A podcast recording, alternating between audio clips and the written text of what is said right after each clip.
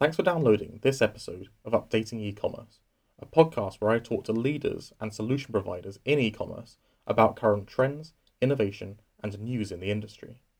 I'm Dylan Grey, a founder of Boon, a startup combining state-of-the-art AI with psychology research to deliver a new, engaging shopping experience, personalized product recommendations, and data-driven insights.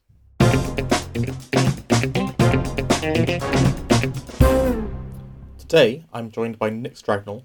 Nick has an extensive background in e commerce. He has served as head of e commerce at global retailer Claire's before moving his talents to the hair and beauty retailer Ellison's. Most recently, Nick's role as head of online trade and experience at Boden saw him take responsibility for well over £600 million of sales globally and integrate AI solutions to improve the online experience of their customers.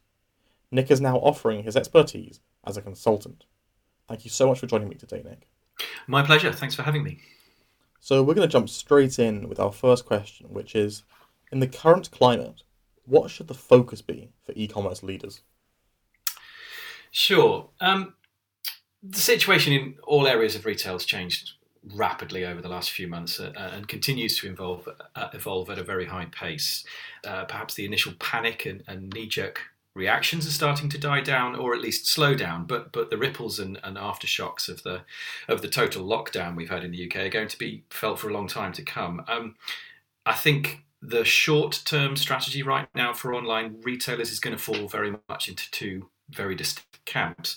Um, on the one hand uh, you have some significant, long-established businesses who've migrated from traditional retail into online, and they've they've traded in large part off the strength of their brand. Uh, that includes some major high street and household names. Now, their clicks to bricks ratio has been eroding for a long time, and, and perhaps Q2 performance of this year might be the final nail for some of their coffins. So, for that type of business, the focus has got to be to be as as lean and efficient as they can um, and to keep the lights on while they, they weather the storm. Um, it's simply impossible for these retail giants to pivot fast enough to make a, a, major difference right now. They've all been on a gradual track to, to move to greater digital emphasis, and they need to keep calm, execute a plan without panicking, and put themselves in a strong position for, for next year and for the future just being patient, accept what comes to them from a sales point of view. But it's a great time for those businesses to be focused on their brand presence, building their content, uh, their organic strategies, and, and set the sights on 2021 and beyond. The second type of business is the younger, more nimble, online only proposition. And these businesses have mostly been experiencing significant upturn in the last few months if they manage to sort out their global supply chain challenges. Um, and their focus has to be on retaining the new customers they've gained during this period. They need to be heavily focused on their communications plans, slicing and dicing their customer data to make their messaging as relevant to the customer as possible, and, and really be ready to change up their messaging at a moment's notice. Um, this is the time when the digital marketing team need to be in total sync with the e commerce merchandisers. Just to add to that, one of the things I hear a lot about at the moment is the forming of habits and how it takes on average 66 days for somebody to form a habit. Of course, we've seen an unprecedented adoption of online shopping versus in store shopping over the past few months, far longer than the 66 days required on average to form these habits. What do you think is going to happen to this growth in online shopping when compared to in store as we start to reopen the high street? Well, I think you've got a lot of um, traditional shoppers, I suppose, who've been forced to, if they haven't shopped online before or it hasn't been a habit of theirs, they've been forced to take those steps, um, which means that it gradually becomes easier and easier for them and it becomes their go to or their default position. Now, um, there's a lot of competition out there, and there's virtually no company who sells something that somebody else doesn't also sell. So the real the real um, kind of win in the game is going to be to for the new brands and the new online players to actually create some loyalty in their customer base. That's where the wins are going to come from. And I'm hoping and praying that they don't all do it by jumping on the bandwagon of continuous discounts and always being on sale.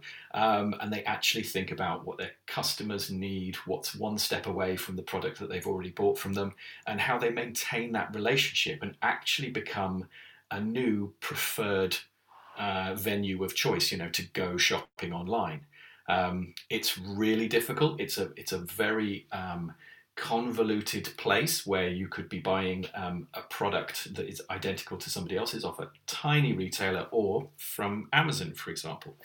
Everyone has the potential to deliver that great customer experience online without having a huge investment in retail premises. Um, to maintain it beyond that, let's just keep our fingers crossed that the better players really raise their game and, and deliver for the consumer. So, Nick, when you were at Boden, you integrated AI solutions to improve the online experience of the consumer. What do you think the impact of AI will be on online customer experience? And do you think there are any dangers? Okay. Um, AI or, or, machine learning, it, has been having an impact on, on customer experience for a long time already. Um, but as, as customers, as consumers, we only really notice it when things go a little wrong, when the machine's made a decision based on an algorithm that, that kind of contradicts common sense in, in the real world. Um, the latest iterations on the market seem to be striving to operate across such a multitude of different disciplines, which is which is a great sales tool for them. You know, being able to say our software can personalize your sort orders, uh, feed product recommendations, populate uh, UGC, and, and automate your emails. However, as all of those medium and um, to large players in the machine learning space are, are, all doing the same thing, they're they're meeting in the middle and they're they're fighting over the same clients. Um, and the client, the actual retailer, if you like, who wants to implement something like this, doesn't know which solution will be best for their business until they've gone through quite a painful process of implementing a, a suite of tools, learning how to use it as, as best they can. And, and even then, it, it, probably takes at least a year or two to judge the value it has or potentially hasn't um, added. Don't get me wrong, I, am a, I'm a big fan of implementing the right technology, um, automating and enhancing processes wherever possible. And, and the biggest danger comes from turning on a system without running enough comparative tests. So you really understand what the system's doing for your audience, uh, and above all else, give your teams enough time to really learn how to use it. Get the, the data and the insight guys around the table with the e commerce team. I mean, they should be doing that already on a daily basis, but especially when a third party tool is starting to make decisions on your behalf. Measure it, don't trust it, because um, it's not going to help anyone to blame it later if the results don't pay off. Absolutely. As you mentioned before, uh, an important part of consumer facing AI is to avoid artificial stupidity. Hmm. As I'm sure you'll agree, when a consumer facing AI gives bad recommendations, that creates a bad user experience. And that's why it's important for, for retailers to make sure that they pick uh, technology that enhances their user experience and that they can trust the technology that they've implemented. Anyway, so moving on to the next question.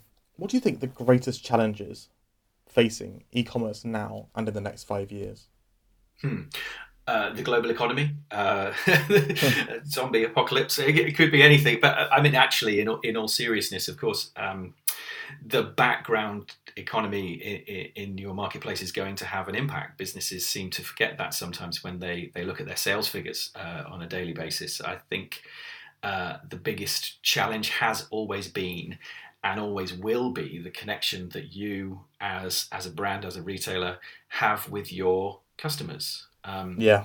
to make good decisions you need to take into consideration every point of reference about the customer uh, we can. And I, I, I, just don't think businesses take this seriously enough. I mean uh, some of them do of course but getting the right balance between data points on a customer journey heat maps session counts page insights conversion rates channel sources, all of that, and positioning those with actual customer feedback, which um, you just don't get if you don't have a, a physical retail presence. Um, doing this online, you're looking at data points all, the, all of the time, and and you're perhaps ignoring um, social listening, outcomes of focus groups, and you've got to blend those uh, pieces together and, and weigh them up, get the information and make decisions you have so that you don't make decisions that could have a huge impact on your negative impact on your business. I think that the challenge is to help your business stakeholders stay level headed mm. and not be overly influenced by any one individual data source and swung in a in a potentially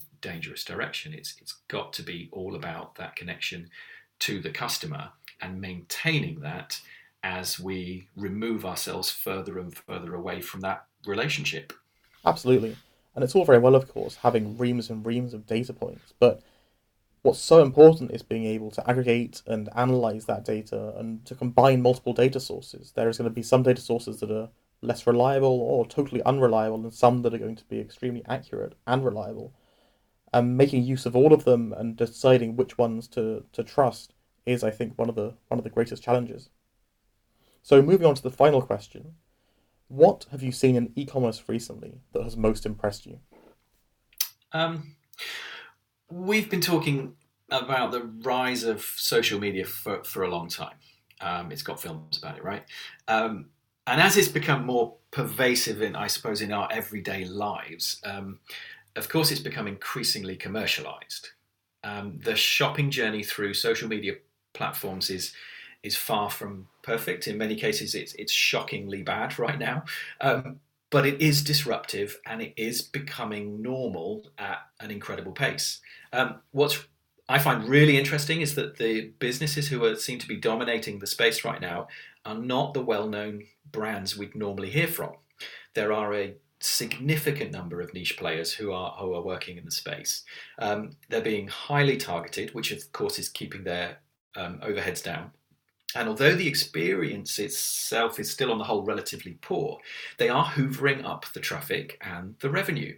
Um, it takes some pretty agile and lateral thinking to be to be able to do that well. Um, when some of the bigger players actually put some real resource and thinking behind that strategy, they'll absolutely reap the rewards. So it's exciting to see such rapid evolution. Um, there's a, still a long way to go to get it you know, in a much more seamless and, and customer friendly and oriented um, space. But it seems right now more than a little out of control. Um, social media is like the new wild west of e-commerce, and, and, and I kind of love it for that reason.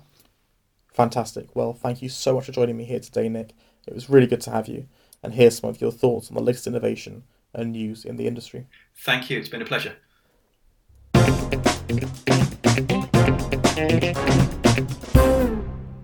That was retail consultant and former head of e-commerce Nick Stragnell talking about some of the most exciting things happening in the e-commerce industry.